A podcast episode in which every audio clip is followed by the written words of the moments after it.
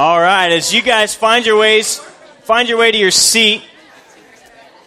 I just want to start this morning by uh, letting you guys know a couple things that are happening here in the life of River Rock Bible Church.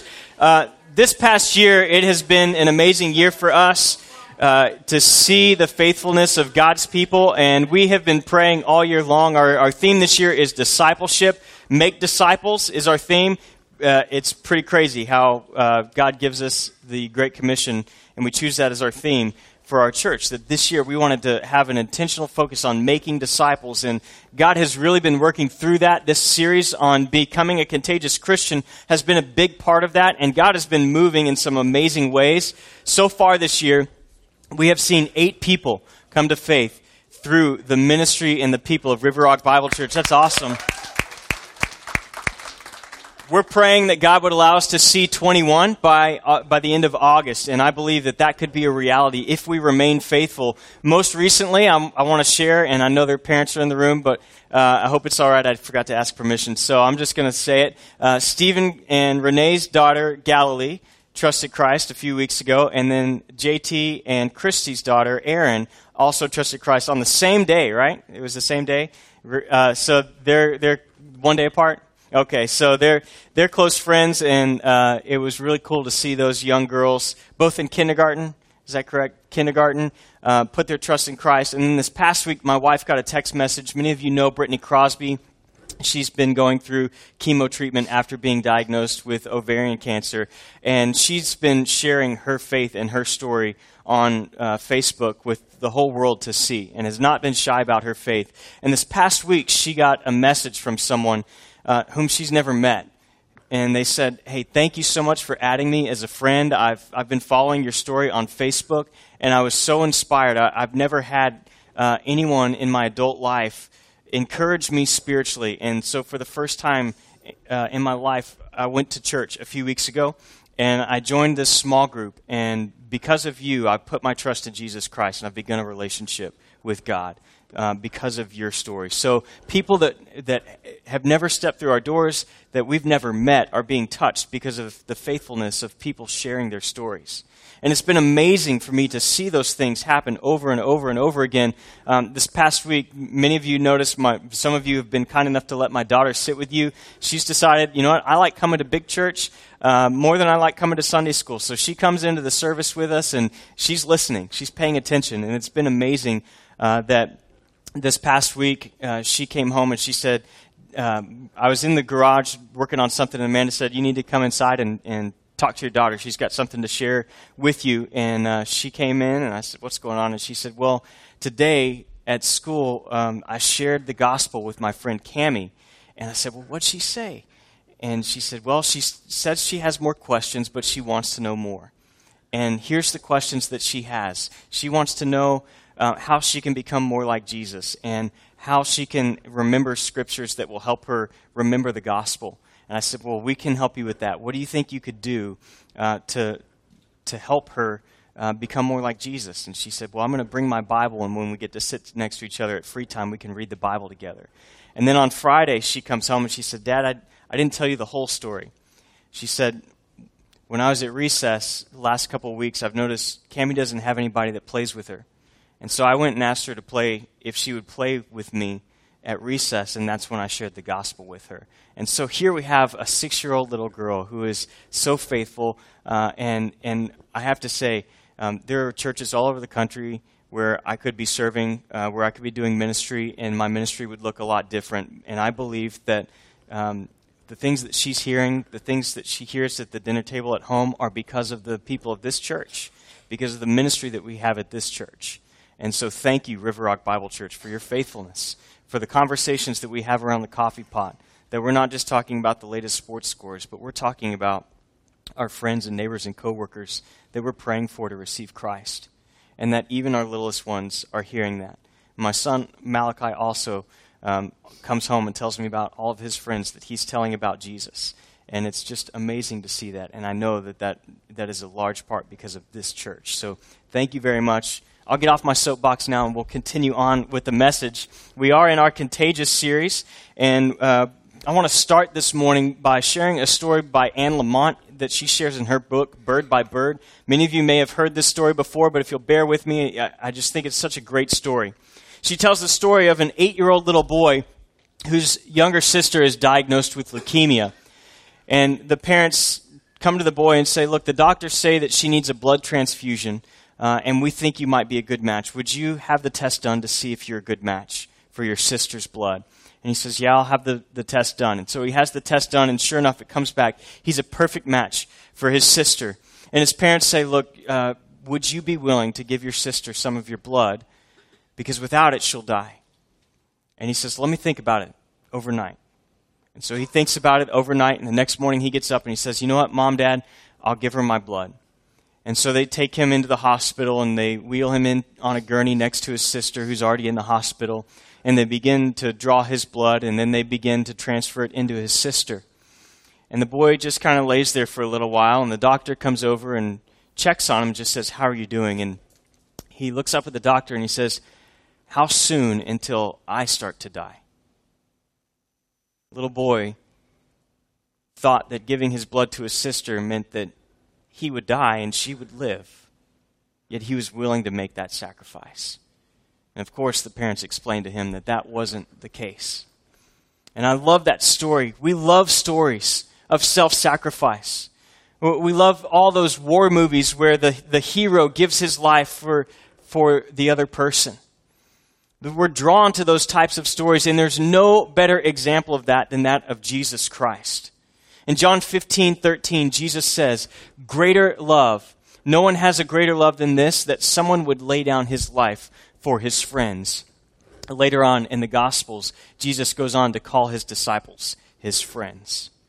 And so we're going to look at a contagious message this morning, and we're going to look at the gospel in a different way this morning than we will next week. Next week, again, is Easter, and I hope that you bring your friends, neighbors, and coworkers because the gospel is going to be clearly presented, and we're going to give them the opportunity to respond to the life changing reality of Jesus Christ. But I want us to look at the gospel in a different way this morning because I think often what happens, especially for those of us who've been in the church for a while, is the gospel gets stuck up here and it fails to make its way down here and bring the life change that we need. And so I think for us, in order for us to really have an understanding of the gospel this morning, before we, we begin to proclaim it to our friends and neighbors and coworkers, that we would understand the characters of the gospel. And there's four main characters that we're going to look at this morning that make up the gospel message. And the first character I want us to look at is God. It's a great place to start, isn't it? The first thing we know, need to know about God is that God is loving. God is loving. And in fact, Scripture says not only is God loving, but God is love. In 1 John 5 8, it says this. Um, this oh, that's the wrong verse. Well, in 1 John, it says, God is love. God is love. And then it goes on and tells us that unless we love, if we do not love, we cannot claim to know God. Because God is love. He is love. And, and that it's a, such a beautiful thing that He is the embodiment of love. But that's not all God is. And unfortunately, so many times when we talk about God, people say, well, God is love, God is loving, and they stop there. And they describe God and they say, well, well God is warm and, and fuzzy and, and safe and comforting. And let me tell you, if that is your only description of God is warm, safe, fuzzy, and comforting, you're not describing God, you're describing a snuggie. Right? That's a blanket. That's not God. God is not just warm and safe and fuzzy. He is absolutely loving and He is love, but that's not all He is. We know from Scripture that God is also holy. God is holy. In Isaiah 6 3, we have the call of the prophet Isaiah, and he has this vision of heaven. And he sees God, and what he sees are angels that are standing around God, going back and forth from one side of heaven to the other, and they're just flying back and forth. And all they're, they're declaring is, Holy, holy, holy is the Lord God Almighty. God is also holy. And here's what that means it means that he is perfectly pure There is no sin, nothing impure, nothing unrighteous about him. He's the exact opposite of us. We are all impure. We are all unholy, unclean. But God is perfectly holy. God is perfectly holy in all that He does. And I have a, a black truck. It's about 17 years old now. It's 2017, so it's 17 years old. I have this black pickup truck. Uh, and it was my wife's, now it's mine, and I love that thing. Every once in a while, about once a year, I'll take it out and I'll wash it, clay bar, two coats of polish, uh, and and then wax it, and it looks great. I mean, you, you, think Back to the Future, Marty McFly, you know, two coats of wax, Biff, right? And and it looks shiny and brand new uh, until the daylight hits it. Because if you've ever owned a black car, you know this. You can think it is clean, you can think you got all the swirl marks out, but as soon as the sunlight hits it, there they are. They're right there again. Or the fingerprints from where you shut the door the night before, right? The, it's there. There's no way to get it clean. How many of you have ever owned stainless steel appliances? You go to bed, you're like, oh man, this looks great. This is clean. This is beautiful. And then you wake up and the sunlight hits it and you're like, oh man, there's no way that I'm never going to get this thing cleaned. And that's exactly how it is with God's holiness. When God's holiness shines on us, everything comes to bear. And we see that we are not like He is. It brings everything to light, and we can see for exactly who we are. No matter how well we clean up our lives, we can try to convince ourselves that we have it in order, but when we see our lives in the brilliance of God's holiness, we know that we are simply unclean. We're unclean. God is loving, God is holy, and the last thing I want us to see is that God is just.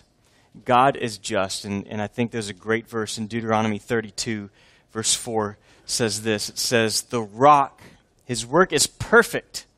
All his ways are entirely just, a faithful God without prejudice. He is righteous and true. We know from scriptures it tells us often that his judgments are upright. What that means is that God's judgment does not lean to the left or to the right. He doesn't, he's not overly harsh. He's not, uh, he's not overly lenient, but his judgments are true. They are righteous and they are just. He is the perfect judge. And here's the thing is that someday every single one of us will stand before God. And there will never be a person who stands before God and says, God, that's, this isn't just. This is not fair. Right? How many of you have kids? How many of you have kids? You ever give one of them one thing, like there's the last banana, and all four of them want that one banana? And you break that banana, you, I mean, you pull out the ruler and it's one millimeter off. His piece is bigger than mine. That's not fair. Some of you said that this week.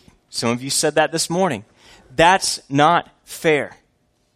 How many of you have ever been at work and your boss comes and tells you, hey, uh, Joe's going to get the promotion instead of you? And you don't say anything, but you're driving home and you're thinking, man, that's not fair. Let me tell you, there is never going to be someone who stands before God. And when the brilliance of His holiness shines on the, the works of their life, there is never going to be someone who stands before God and says, God, your judgment is not fair. Because they will know that it's true. We sang it earlier. Every knee will bow.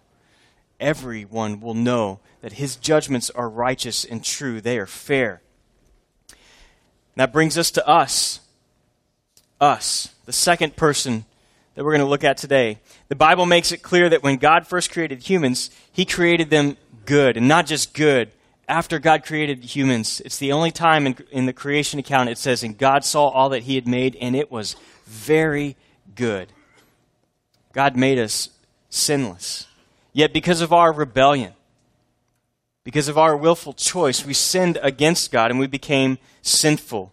We became sinful. Romans 6:23 it says, The wages of sin is death, but the gift of God is eternal life in Christ Jesus our Lord. A wage. Any kids in here have allowance? You get allowance?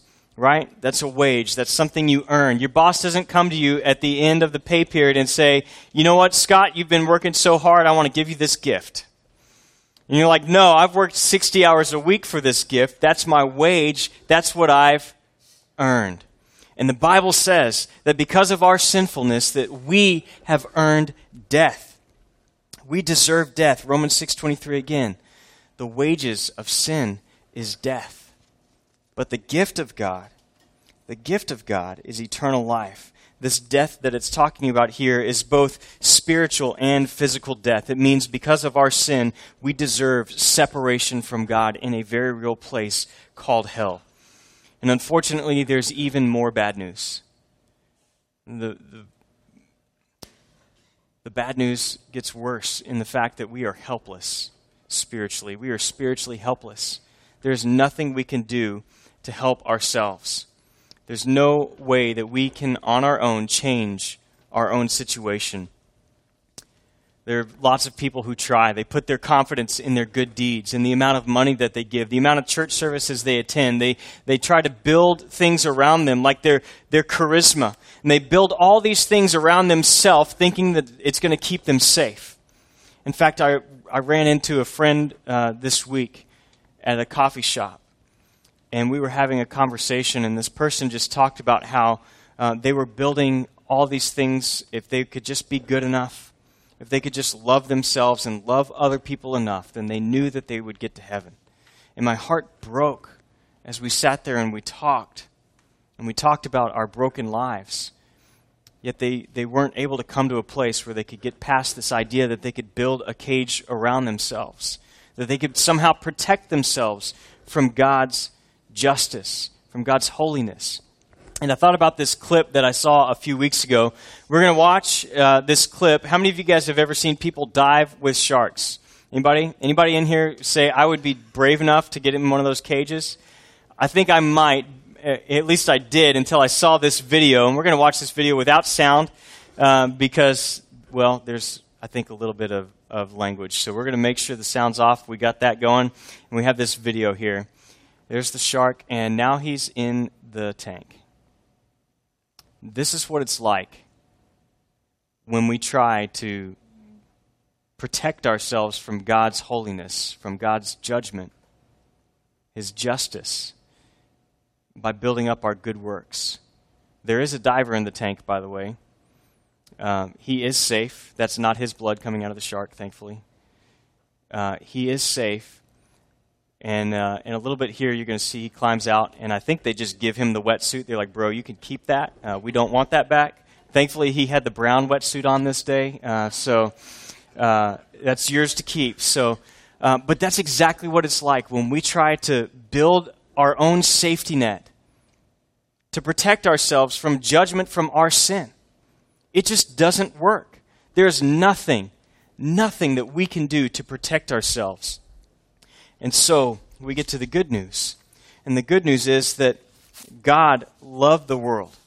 He loves you and me enough to send his one and only son Jesus Christ to die for us and that's the third person is Jesus Christ and what we need to understand about Jesus Christ is that he was uniquely qualified to solve our sin problem because he was fully God and fully man Jesus was fully God and fully man. And it's important that we understand that reality because as God, as we've seen, he was perfectly holy. There was no sin in him. He was perfectly righteous. But as man, he was able to take our place on the cross.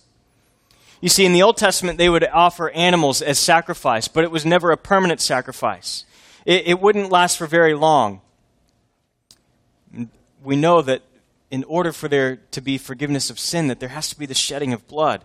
And so Jesus comes, and as the sinless Lamb of God that we sang about earlier, he sheds his blood, taking our place on the cross. Because as God, he is perfectly holy. As man, he's able to take our place on the cross and die for our sinfulness. And so what happens, right? You guys ready for a big word? We've been talking about this in youth group, right? It's actually two words double imputation, right? Right, mind blown, right? Big word. You just learned big words in church. So here's what it means it means on the cross of Jesus Christ, God took his righteousness and placed it on us.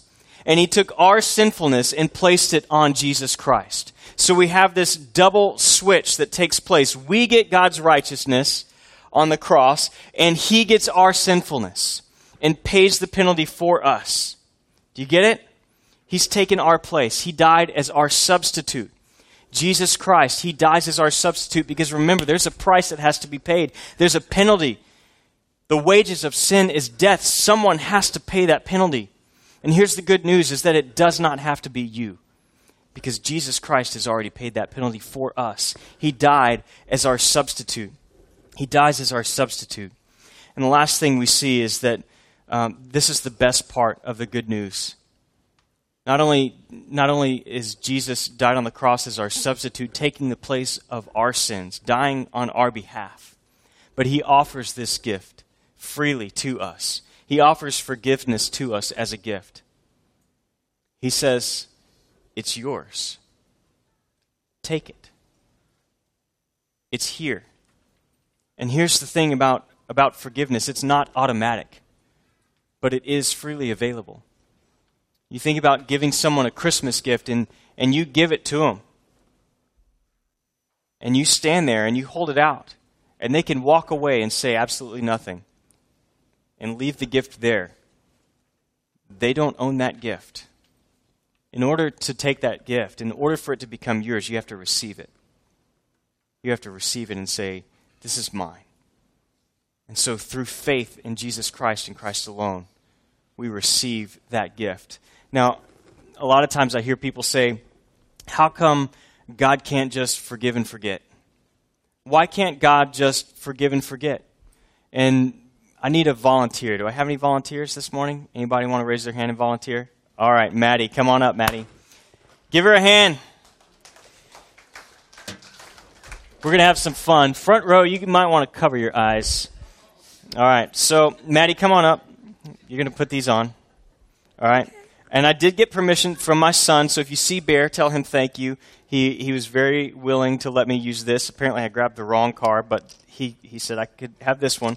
All right? And so, Maddie, I want you to pretend you, you have a car now, right? Yeah. Okay, and it's Big Blue, right? That's no. it? No. Betty. Betty. All right, Betty.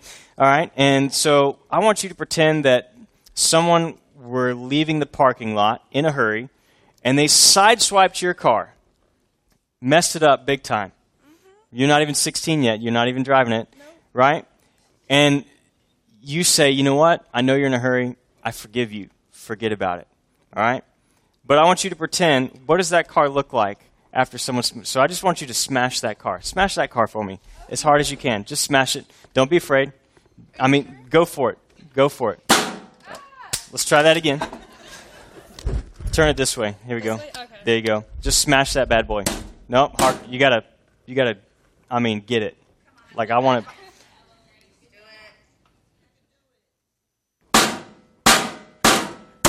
There we go. All right, we got a wheel broken off. Let me see here.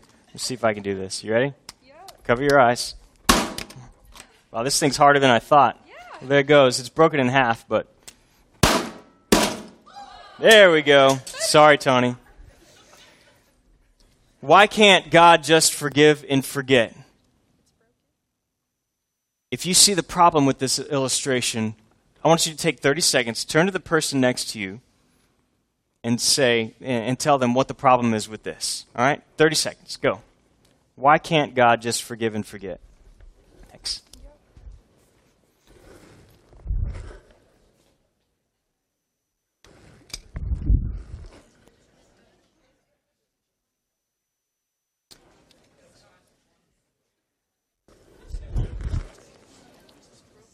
All right, so what's the problem?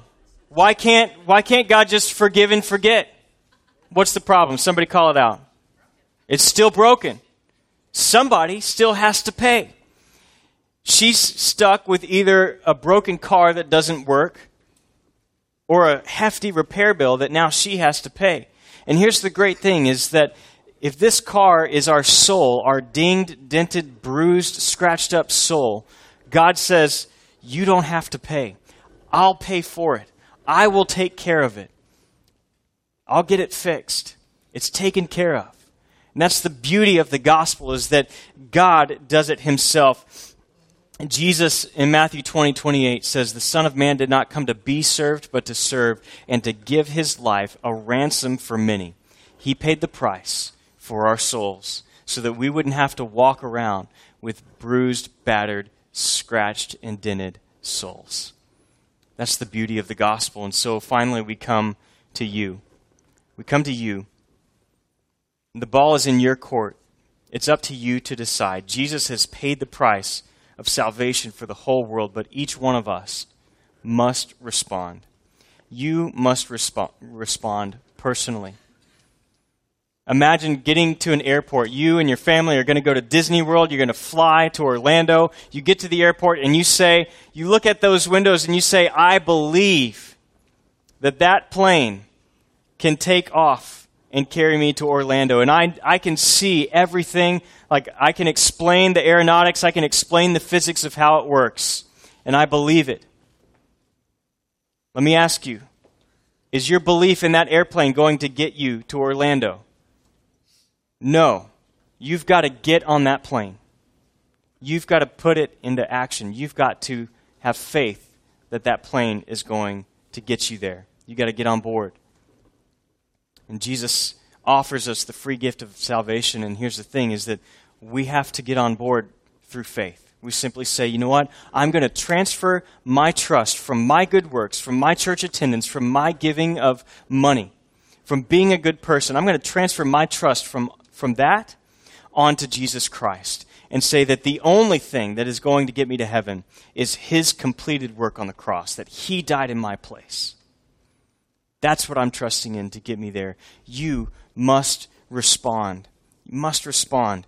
And sadly, there are so many people who think that it's by keeping rules and rituals, and they think because I was born into a Christian family, that that's good enough. And let me tell you that your mom and dad's faith is not enough to save you. Your spouse's faith cannot save you. It must be your own.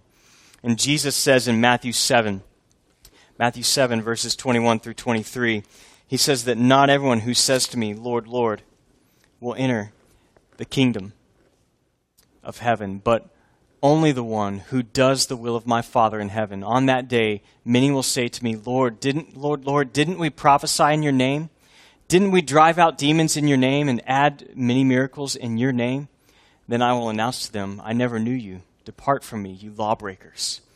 So Jesus says on that day, when, when we stand before God, there are going to be many people who say, Lord, didn't I go to church every Sunday? Didn't I give money to the poor? Didn't I go on the mission trip to Mexico?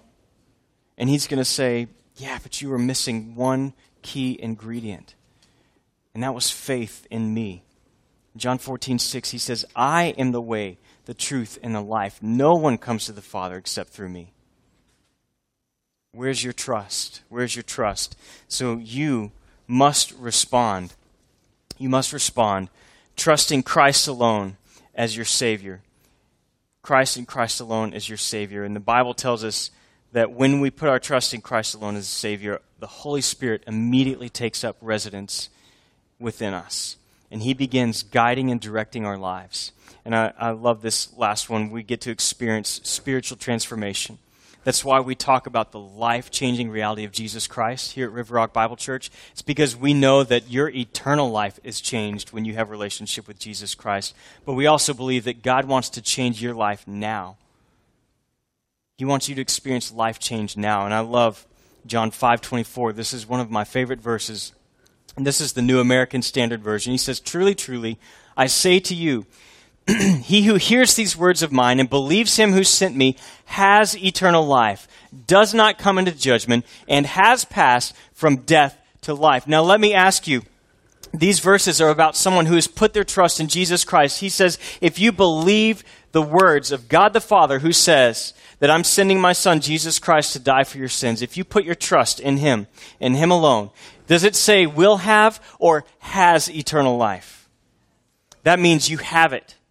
You don't have to look forward to it. If your trust is in Jesus Christ and Christ alone, you have eternal life. Next one, he says, does not come into judgment. Does that say will not or does not? Does not. Romans 8, there is now no condemnation for those who are in Christ Jesus. Let me tell you, if you've put your faith in Christ and Christ alone, when you stand before God, Romans 20, the great white throne judgment, when you stand before God, He's going to say, Welcome. You are forgiven. You are forgiven because Jesus has already paid the penalty for you. He's already paid the penalty. It's taken care of. There's no condemnation for those who in Christ Jesus. And lastly, it says, does it say will pass or has passed from death to life? Has passed from death to life. That's why when we celebrate baptism, we say, buried with Christ in baptism, raised to walk in the newness of life, because we know that that eternal life that we look forward to, the resurrection, is not just for the future, it's for today, that you can walk in a new life. And I want to challenge you if you're here this morning, perhaps, you, perhaps you're one who says, you know what, I'm, I'm like that guy standing at the airport. I, I, I have an intellectual faith. I know all these things are true, but I just haven't been able to take that step of faith. I want to challenge you.